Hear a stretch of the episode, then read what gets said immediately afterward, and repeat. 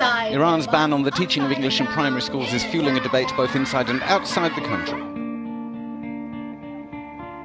Moving on and uh, traveling a bit, we're going now to Iran. In fact, the country has banned teaching English in schools after the country's top leader said it opens the way to Western cultural invasion. The act of protecting your culture, either literally or ostensibly, is becoming much more difficult because of the rise of the internet.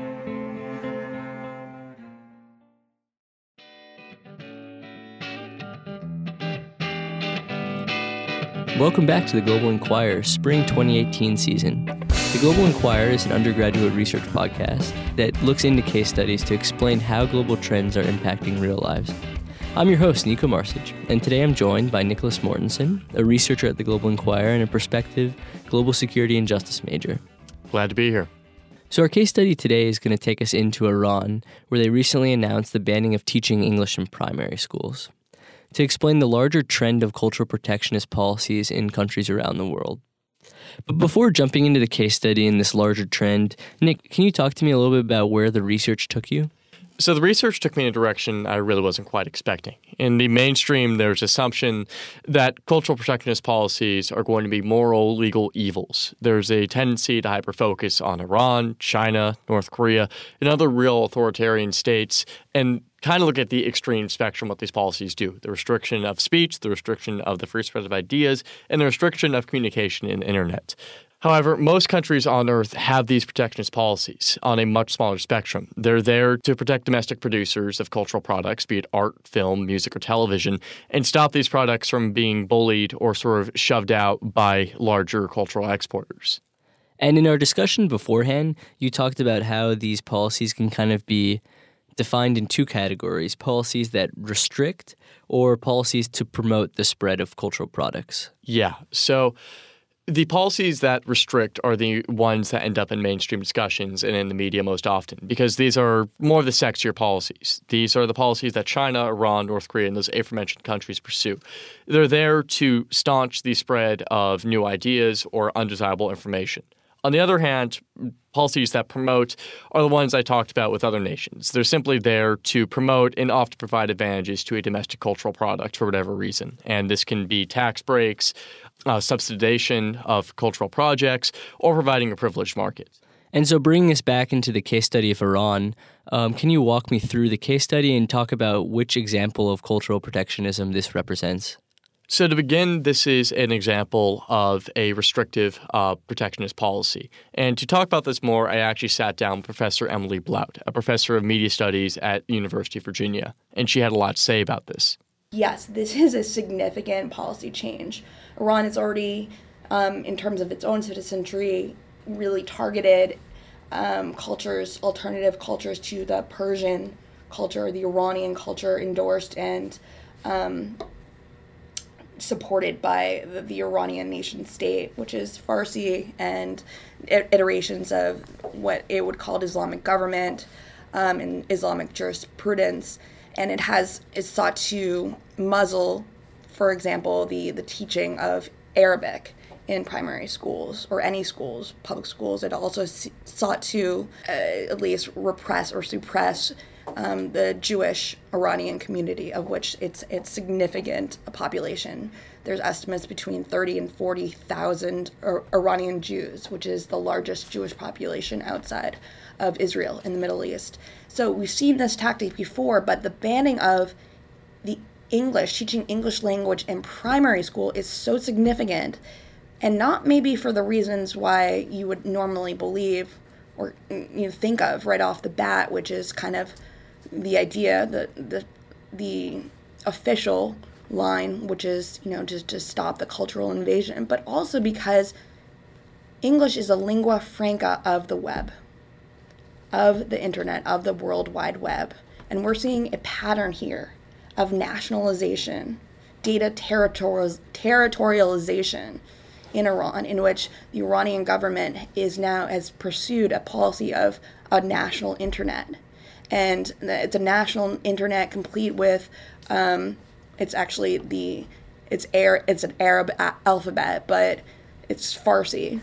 Um, so using Farsi and the Arab alph- alphabet in which Farsi is relayed, um, and closing off that communication systems to the rest of the world and keeping as much data and interactions as possible within Iran. And knowing that and understanding that English is the li- lingua franca of the internet, of the World Wide Web, and it is a way that we, as a Western community, certainly Americans, get information about what's going on in Iran. Cutting off or denying entire generation, an upcoming generation of the understanding of, of you know, the tools of the English language. And as you, as you, I'm surely know, your ability to learn a second language or a third language is um, the most keen right around elementary school. I mean, this is when you really are able to pick up and have the, you know, have the skills inbuilt to to to create a proficiency in a different language. So cutting that generation off is is significant, and I think it supports this larger goal of cutting off or at least segmenting the information environment. So, the banning of English is a really big policy with really big consequences. It is a policy that is more or less cutting off the common Iranian person from the lingua franca of the internet and the business world, English. This cuts someone off from understanding, you know, the Western internet, even, even if they can access it, and also makes it harder for businessmen and individuals to kind of interact and uh, act with the outside world. And beyond banning teaching English in schools, what other restrictive policies have they implemented? Well, Professor Blout and I had a very long conversation about this, and let's go to that. I can surmise, as a historian of Iranian media and, and the development of the modern mass communication sector, this um, follows a, a pattern of behavior in which, ever since, as, you know, certainly ever since the 1953 coup, of which the U.S. the CIA was instrumental in overthrowing um, the democratically elected prime minister, Mohammad Mossadegh, um, through primarily through propaganda, there has been a recognition of the power of media and the information space in securing or undermining regime security. So um, this is a continuation, I think. These kind of behaviors are a continuation of the extreme sensitivity to information and the power of information through media, and a recognition of um, how the potential of, of media, if wielded correctly. And these policies are justified f- through protecting, you know, the Persian cultures or protecting this conception of what an Iranian should be. Correct, correct. It's it's nationalism. So this is another form of, of nationalism, and ironically, um, or not ironically, uh, nationalism is, is, is one of the pillars of the state's legitimacy. So, Iran has a very long history with restricting the spread of information. There was a satellite TV ban in 1995 to start, and that wasn't even the first. You had the construction of this parallel internet composed of domestic servers and domestic services that the Iranian government at any time can monitor or restrict or throttle uh, as they see fit. And they've also worked very, very hard to make it difficult for users to access other outside, very often Western websites. The use of VPNs or uh, proxies, which essentially allow users to sidestep any restrictions on what websites you can you can visit, are throttled in Iran and are more expensive in Iran. So essentially, visiting outside websites, even if you're tech savvy enough to do it, is too slow and too expensive to really be worthwhile. And you're sort of forced back into that playpen that the Iranian government wants you to be in, where they can watch and monitor and, in times of national crisis, throttle. And so, what are the goals of these policies? So, the goals of these policies is to protect the Iranian government. Uh, these policies are very often absolutely impossible to enforce. The satellite TV ban, in particular, and Emily Blout did mention this. It's impossible to stop it's impossible to actually ban satellite dish ownership. And as rightly so, um, there's still satellite dishes all over every apartment building in urban centers and in villages. Um, and there never was a quashing of, you know, watching satellite TV. Television is still satellite television is still the primary the primary way in which Iranians get their information, even though the internet is has proliferated. Everybody to this day has satellite TV. It's a main fixture of every apartment block and every individual household in Iran. The reason why the satellite TV ban exists and is still on the books, and why they haven't, you know, thrown every single citizen in Iran into the back of a police van, is because it's a cudgel. It is a law that is selectively enforced to imprison people activists or agitators or people who may, may be harmful to the government and more or less get them out of the public mainstream when they become too dangerous. It's a selective cudgel.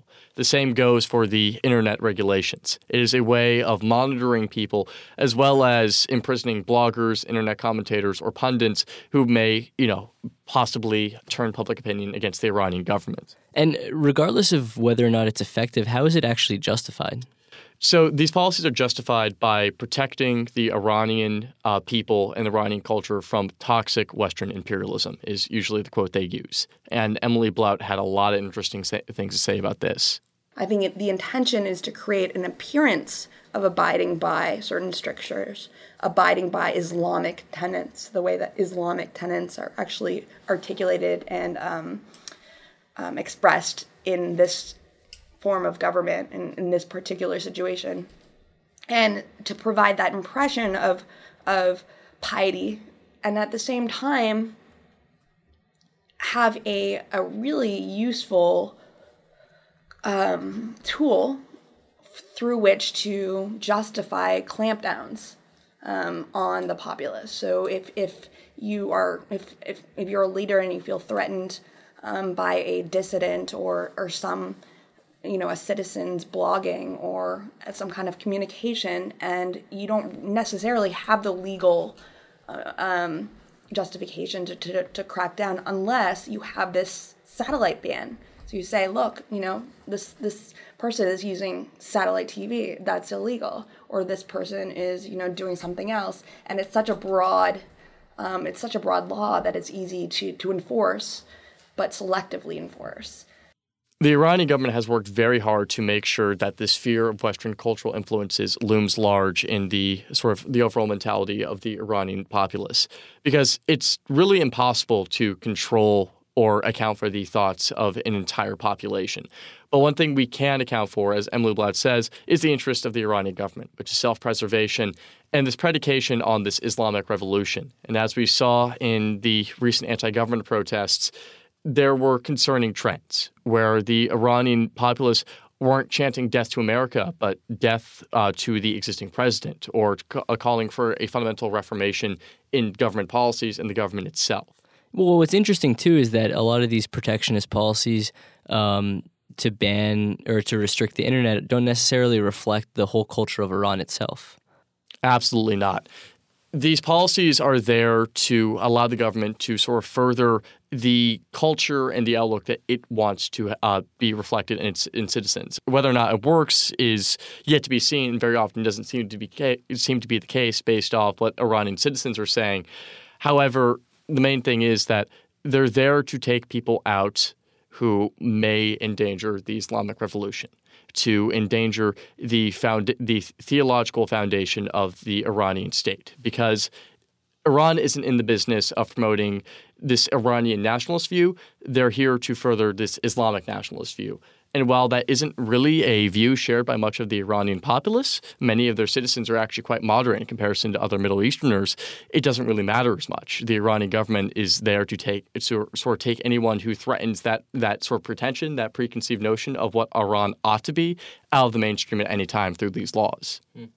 And, and, sort of to transition here, you know, we've talked about these restrictive protectionist policies, um, but what are some policies that actually promote uh, culture or, or serve to uh, spread certain cultural products? Well, they most certainly don't exist in Iran, I'll tell you that much. Um, these uh, the promotion policies are very often seen in the West and in the European Union, and what you might want to think is that these policies are objectively good. That you know it's all sunshine and rainbows in the West. That we're here for the promotion and free spread of ideas, but there are a lot of challenges here too, and there are even some ethical and regulatory challenges. And to talk about this, I actually went to uh, Dr. Mira Burri, who is a professor in Switzerland at the University of Lucerne, who talks about uh, European Union uh, cultural policy and the legal and uh, regulatory ramifications of these policies. And she had a lot to say about the traditional policies, the policies that we don't really notice, but have loomed very large in our cultural landscape for decades. So uh, instead of um, really subscribing to standard free trade provisions like the one we have um, in the World Trade Organization or in free trade agreements, they would just not commit for trade in cultural goods and services.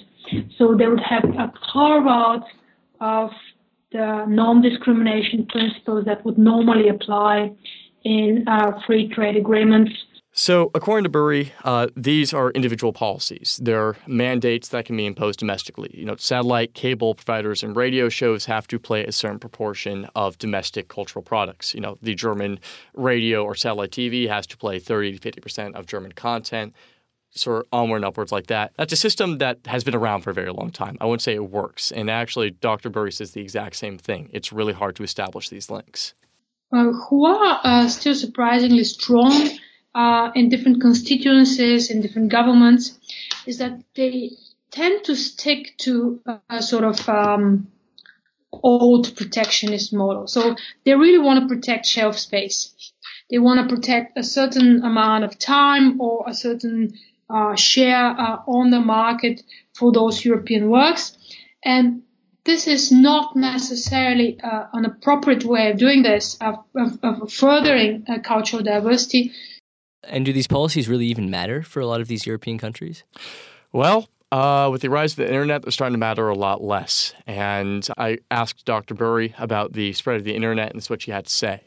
As you know quite well, we are now in a world where um, the users are much more empowered. So users, uh, consumers can really choose what they want to see, when they want to see it. So we have moved from this sort of um, space of uh, point to multi-point uh, broadcasting, like television, of course, and radio, towards this pull media.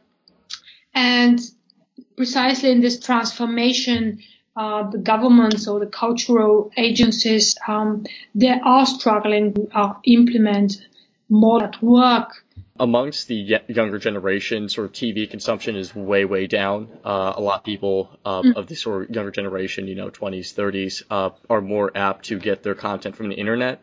So is that trend a global mm-hmm. trend? Is that what you're seeing, you know, in Europe as well? Yes. Well, we see the same trend here uh, in Europe as well. Um, globally speaking, uh, if you take um, all the developing countries uh, on board as well, what you see that uh, TV remains at least sort of um, for the average person on the globe still the number one media outlet. So if you put things into perspective, um, TV is quite important. The younger generation um, does not uh, watch TV um, at all. Uh, so now in Switzerland here, we have um, we're gonna vote uh, next week uh, actually uh, no, in the beginning of March, whether uh, we would like to stop the funding of the public service broadcaster.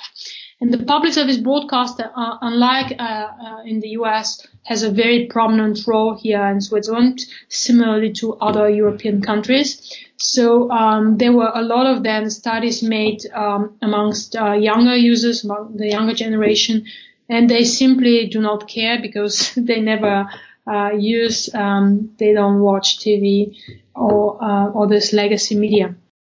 So Dr. Burri mentions that there's an age gap. That the older policies still work in many extents for the older population because they still watch satellite TV, they still watch cable TV, they still listen to the radio. The younger population watches YouTube. They use Hulu, they use Amazon Prime Video, they use they use Netflix, they use all these services which are much much harder to regulate on a stateside basis because we're entering a very new frontier that is very unfriendly to these regulatory policies. And Dr. Burri mentioned that it's a lot harder. There are a lot more players in the game at this point. It certainly is much harder now for states to sort of enforce their cultural policies and um, indeed to finding models that are also going to work uh, in the online space. So when your hardware manufacturer is a you know player in, in the cultural exchange, when your software manufacturer is a player in the cultural exchange, when Google, YouTube, these profit-based businesses are players in the cultural exchange, life becomes a lot harder. And you get into a much larger chain and a much larger infrastructure that you have to modify and work with in order to promote these goals that these cultural protectionist policies are oriented towards. For uh, innovating uh, cultural policy making, uh, what is a little bit unfortunate is that those sort of older thinking cultural policy uh, makers are still in their positions. So we haven't seen a sort of a switch uh, in generations um, in this uh, policymakers, but maybe it's coming. What Dr. Burri is saying is that you still have policy regulators who aren't experienced with this form of technology. They don't really quite know what to do. So there's an issue of regulators either not knowing what to do or not wanting to do what needs to be done. There's this obsession with shelf space policies that if you have a certain proportion of this product either on the airwaves or on shelf space that that's good enough and there's not really haven't been any attempts to break into the internet. The policies that have attempted to work with the internet get into a completely new realm of very very complicated regulatory and ethical questions. Why would the internet be harder to regulate than previous means of communication? Well, as Dr. Burri said a couple minutes ago, you have this new chain of people who are involved in the discussion, but there's more to that. The very infrastructure these systems are built upon makes it very difficult. And let's listen to Dr. Burri about that. In the cultural policy field, what we have seen over the years, and I mentioned this a little bit, is that you have this um, very strong lobbying groups, um, very strong constituencies um, that protect this cultural policy interests, even uh, very often without um, sort of uh, trying to find the best way of achieving that goal. They basically would argue, let us protect what we have because we're going to lose everything. And um, this debate is quite interesting, I think, uh, in particular now with regard to the role of algorithms uh, in the use of uh, new media. Um, well, the argument there is we know it quite well from um, American scholars like Cass Sunstein and others is that the argument is that we live in a sort of a bubble, uh, in a sort of an echo chamber that has been driven by our previous industries or our behavior on social networking websites, and this reinforces a certain pattern of media consumption that is not necessarily culturally or politically uh, diverse, uh, but is very much actually um, limited and not open to uh, other voices, to other uh, debates, and ultimately leads to sort of poor um, public opinion decisions, to poor choices in voting, uh, and also ultimately to poor um, cultural uh, consumption. Netflix, Google, YouTube, all these services are predicated on algorithms. They're automatic programs that curate and select what they think you want to see next based off what you're already viewing. And as Dr. Burri mentions, these are very self reinforcing. They create echo chambers. If I'm going to watch one particular type of video, it's going to keep on feeding me that until the day I die, more or less.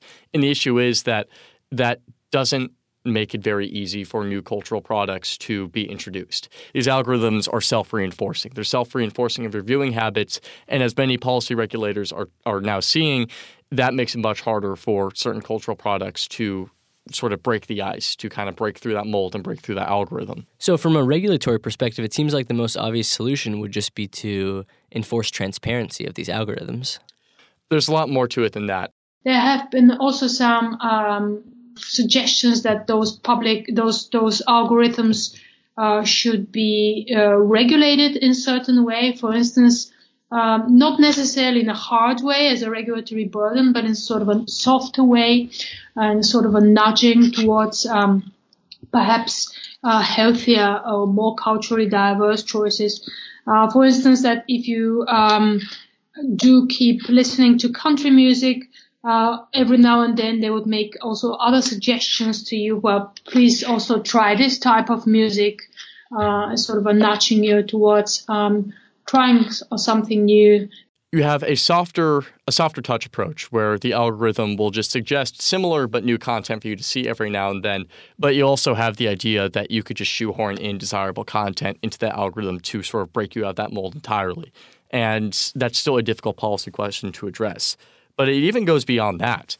Modifying these algorithms, uh, taking more direct regulatory stances with these companies, is very often incongruous or even self defeating of European and Western uh, policy goals, according to Dr. Burri. That's what she had to say about that. This is very, very controversial, of course, because it's going to make um, overall this content providers uh, subject to a higher regulatory burden, which is very often associated with less innovation, uh, less uh, free speech.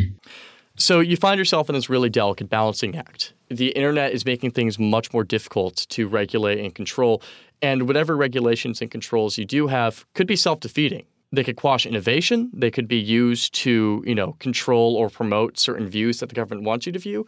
And even just going beyond that, you have to deal with a lot of uh, a lot of businesses which are very profit driven, and there are just certain ideological stances held in the West that that may not be the best call. Like Dr. Burri mentioned, the irony of this all is that you know, in trying to spread certain cultural products, you could be limiting the cultural diversity that a lot of these Western nations um, like espouse to you need to be very, very, very careful to not fall into a self defeating uh, system, more or less. And this is kind of a trend that we're seeing across the world that the internet is making things much, much more difficult. And for these policies, for these protectionist or um, isolationist policies, regardless of the actual end of these policies pursue, because they're all justified by protecting cultures, no matter what the Iranians do and what the rest of the world does, whatever the Chinese do, whatever the rest of the world does, protecting that domestic culture is always the justification, regardless of the actual ends. However, the way these policies pursue these ends is becoming much, much more difficult because of the uh, rise of the internet and the rise of these new technologies. And Dr. Burri and Professor uh, Blout had a lot to say about this. What is good for now is that there is um, an understanding of this complexity. So um, regulators uh, are cautious in putting into place um, deep interventionist measures or really hard, uh, very burdensome um, uh, norms and provisions in place. So they're uh, much more careful if you compare to what we know from um, before, when we essentially have this command and control types of uh, governance the developments in technology and our in cyberspace, particularly in, in hypermedia, are, are outpacing the ability of governments or sovereign entities to really respond to and safely regulate. And so, to conclude here, I want to pose a question for our listeners. Given how difficult it would be to implement policies to actually regulate in this sphere, how will governments react to this inability to implement protective policies? It's a really difficult thing to say. And I'm a 20 year old undergraduate, so you know my my thoughts on it are as good as dirt. But the main thing to consider here is that we're entering a new frontier. We're entering this new sort of area of cultural exchange, of cultural products. And we've been in it for years, but we're now starting to see the regulatory consequences and challenges surrounding it. And no matter what stance governments are trying to take on it, no matter how these policies are pursued, the act of protecting your culture, either you know literally or ostensibly, is becoming much more much more difficult because of the rise of the internet. And that'll do it for today's episode. I want to thank Nick for coming on in the studio and doing these two interviews with Dr. Uh, Burri and Professor Blout. Uh, and be sure to tune in next week as Katya and I discuss how tech innovation is empowering women in developing countries. And while you're at it, be sure to give us a comment on uh, Apple Podcasts. We really appreciate all the support and all the listenership. And we'll see you next time.